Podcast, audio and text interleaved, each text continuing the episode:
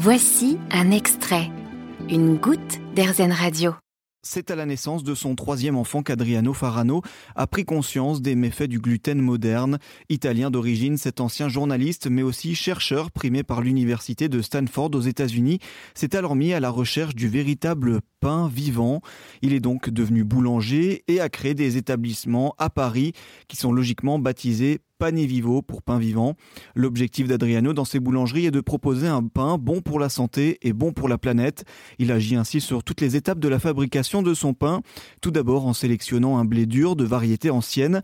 La farine de celle-ci rend le gluten du pain plus facile à tolérer par l'organisme. Ce type de blé dur présente une forte teneur en oligoéléments, notamment en magnésium.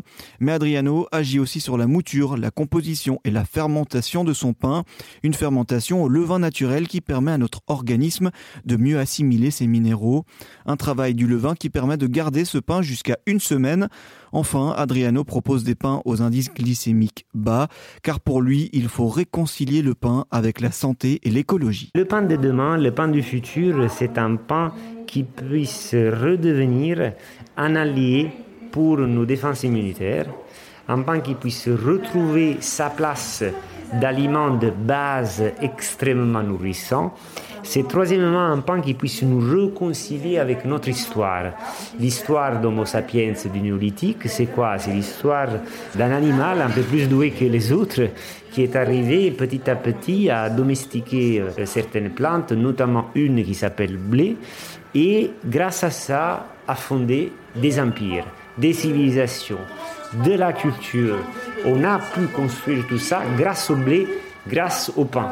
Il faut savoir que le mot homme vient du latin homo. Homo vient de humus. Humus, c'est la terre. C'est ce retour à la terre qu'on doit opérer. Et, dans le monde aujourd'hui où on court de plus en plus, on a besoin de bien se nourrir.